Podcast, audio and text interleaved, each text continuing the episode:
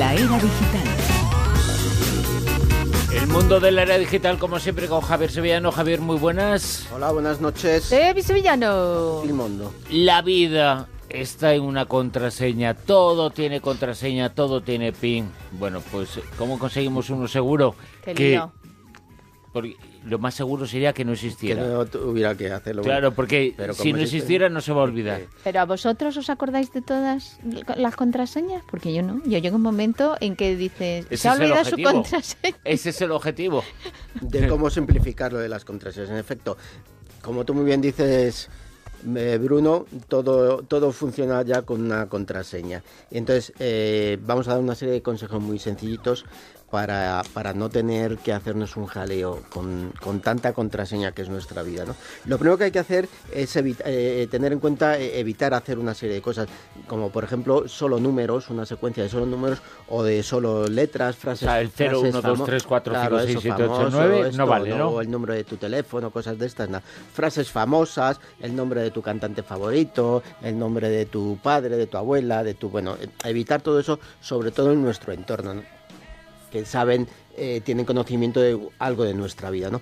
Pero bueno, lo mejor es combinar letras eh, mayúsculas y minúsculas y también añadir números y muy importante porque da mucha eh, seguridad añadir eh, símbolos. Hay Pero- alguna, pero, algunas pero como para acordarse todo no, eso, claro. espérate, espérate. Venga, Eh, es, eh, está bien, por ejemplo, en determinadas palabras sustituir letras por números. Por ejemplo, es muy habitual sustituir la S por el 2 o el, eh, eh, la E por el, por el 3, eh, cosas así. Añadir eh, en algunas, no en todas las, las páginas en las que tenemos que teclear la contraseña, en las que nos permitan añ- añadir esos símbolos especiales, el porcentaje, el guion bajo, el inter- la interrogación, todo eso, pues también dan bastante seguridad a la hora de que los hackers malos intenten, intenten entrar. Si en una palabra normal em, pueden tardar muy pocos minutos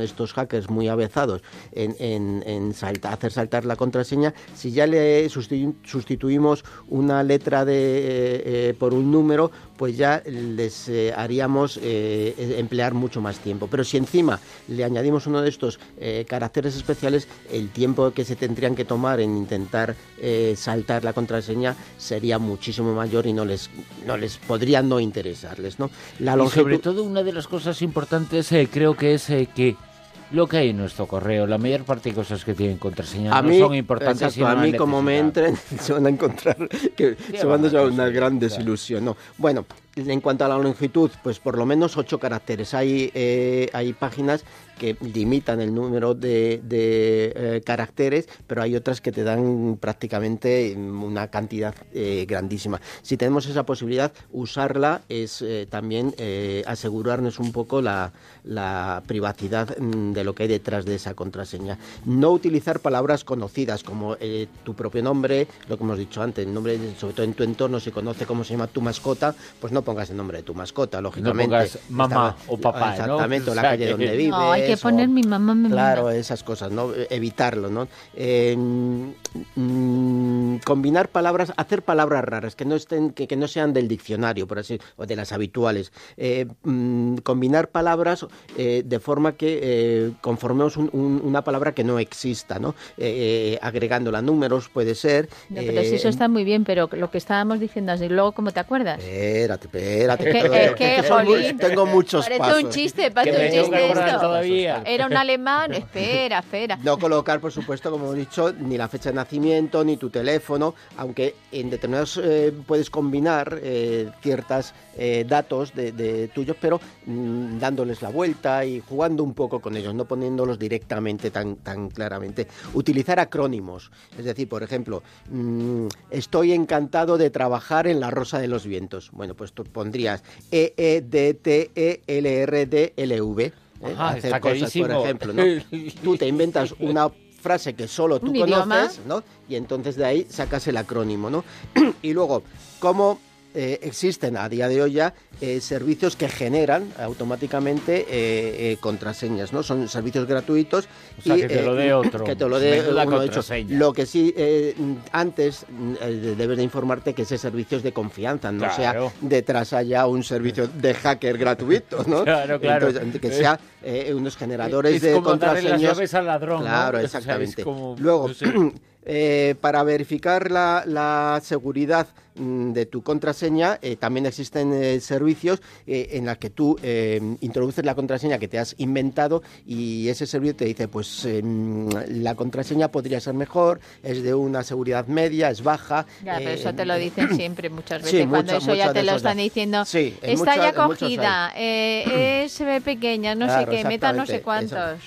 Otra de la de, eh, sería eh, cambiar la contraseña periódicamente, al menos cada mm, lo, más seguro sería hacerlo cada dos meses, Mm, cambiarte un, sobre todo en los sitios de, por ejemplo, el acceso a tu banco, ¿no? Cosas cambiarlo periódicamente, ¿no?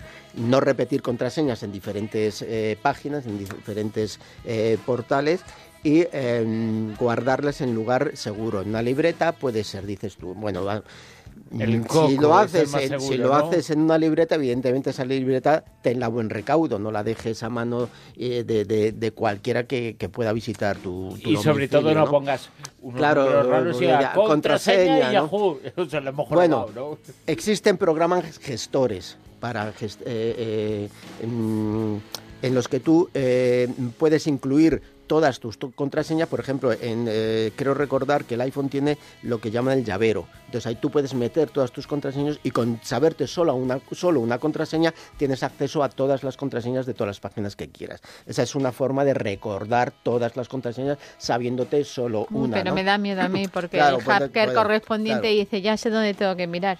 Bueno, lo que hay es eh, sitios en los que, eh, servicios en línea, en los que te almacena la contraseña de forma encriptada, eh, de, de forma que ni siquiera el sitio sabe lo que tú estás metiendo ahí, ¿no? Hay eh, algunas páginas como La- LastPass o KeePass, pueden ser, son dos sitios confiables en los que tú metes ahí, encriptan la información que tú metes y solo eh, ni ellos tienen acceso a esa, a esa información que tú metes y solo tú puedes tener acceso con un- una contraseña, ¿no? Y además, eh, eh, KeePass eh, tiene la ventaja de que es compatible con cualquier plataforma, es decir, con ordenadores, teléfonos, con tablet, y además tiene un servicio que se, que se- que protege contra el keylogging. El keylogging, el keylogging es, una, es un truco que usan los, los hackers por el que eh, pueden acceder a tus contraseñas a través del registro de teclas, de teclas que pulsas mientras escribes la palabra. Entonces, este concretamente que hemos hablado, KeePass, tiene el servicio eh, anti-keylogging, ¿no? Concretamente. Evita- Bueno, evitar... eh, en el fondo. Vamos, todo lo que está en la red- todo lo que está en la red- Y la mejor forma de que eh, no entren en tu casa es eh, tener la suerte de que no hayan decidido entrar en tu Claro. casa, porque entonces ya puedes poner toda la seguridad Y- que sea sí, que, que te van vamos a entrar. todo- y la contraseña, si como- algún hacker ha decidido que entra en tu ordenador, Como, exactamente, te como hemos visto a lo largo de, de toda esta temporada, quien quiere entrar o hay to- muchas posibilidades de entrar de, en tu ordenador. Lo que ocurre es que mm, tenemos que ponerle cuantas más trabas de llegar al, al objetivo final, mucho mejor, ¿no? Y, y- y con eso conseguiremos que a lo mejor pues mm, o nos den por perdido, o por esto es demasiado trabajo. buscan algo más eh, fácil. Exactamente, como ocurre en, en- en otros tipos de, de robos. Bueno, pues, eh, y lo que decías, eh, espera, espera, ¿y cómo nos va- vamos a acordar de todo de eso? todo esto. No, pues eh, ya te digo, hay un servicio en línea en el que tú metes ahí todo y solo te tienes que acordar de una sola Ya contraseña. te ha dicho lo acceso. del móvil y lo del encriptado. Mira, Esa era de la las- respuesta. una de las Mira, formas- no me preguntes más, si quieres te digo mis, te digo mis contraseñas. No, uno, uno de nuestros oyentes, eh, Tonetes, decía, eh, la mejor forma o lo que yo utilizo es la misma contraseña para todos los No. sitios. No, Esa no vale, eso ¿no? es un error. Eso es un error. Sí, pero Sí. bueno, el que quiera arriesgarse, que se arriesgue. ¿Cuántos han arriesgado aquí? ¿De los tres que estamos? ¿Cuál es? No, yo tengo, algo- tengo varias. Por ¿Tienes lo menos tengo dos. Bueno, Por oye, nos vas a contar más cositas eh, después, eh, Pues pero sí, un detalle dejáis, sí. y un apunte. Eh, La multa a Google, muy grande, ¿no? Joder. 2.420 millones de euros. Ahí lo dejamos. Nada más y nada menos. ¿Y por qué? El récord de multa. Pues por eh, posición dominante en su servicio de, de, búsqueda. No porque el servicio, el motor de búsqueda en sí sea ilegal, sino porque el algoritmo que contiene el motor de búsqueda lo que hace es que favorece a sus propios productos, a sus propios intereses. Eh, mm, lo que hace es que a otros servicios de búsqueda, lo que hace es que los productos que anuncian estos otros servicios de búsqueda los margina cuanto más abajo pues mejor. Y esto ha generado muchísimas pérdidas en, a, otras empresas rivales. Y esto el, la ley antimonopolio en la Unión Europea, porque esto es una multa de la Unión Europea, recordemos, a Google, eh, la ley antimonopolio lo prohíbe aquí en Europa y le han dado un palo, pues hasta ahora es la multa más grande que ha puesto la Unión Europea. el récord estaba en, en 1.060 millones y 2.000, eh, pues no te lo puedo decir, mira, es un dato que si no, era para Google, era para era algo por ahí, algo así, sí, era HP o algo así. 2.420 millones de euros que ahora después contaremos. Para ellos. Pretenden recurrir. Sí, para ahorrarse que 200, 300 millones de no, euros. Bueno, ya sabes, tiene, tiene, luego contamos más cosas porque tienen más frentes abiertos. Multa récord a Google en Europa, en la Unión Europea, por abuso de dominio. Vamos a escuchar las noticias de las 4 de la madrugada. Nos vamos a poner al tanto de todo lo que está ocurriendo. Insistimos, hoy tenemos eh, programa especial larguísimo de la Rosa de los Vientos hasta las 5 y media de la madrugada. Así que seguid en la sintonía de Onda Cero.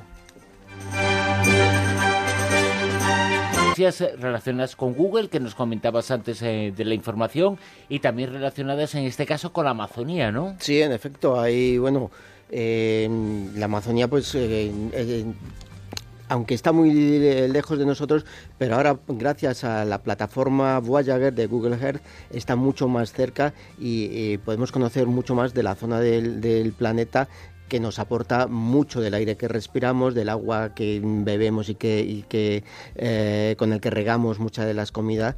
Y eh, gracias a mm, esta mm, aportación de Google eh, se han creado una serie de historias interactivas, concretamente 11, que nos cuentan la vida de 27 millones, de, la vida de, de, muchas de las tribus que viven allí, concretamente de 27 millones de personas que viven allí, de la gran variedad de culturas que existen en la Amazonía. Algunas de ellas incluso han sido eh, rodadas en 360 grados en esta tecnología por, por cineastas como Fernando Meirelles, ¿no? que eh, os acordáis de eh, Ciudad de Dios, creo que es la, película magnífica aquella que rodó.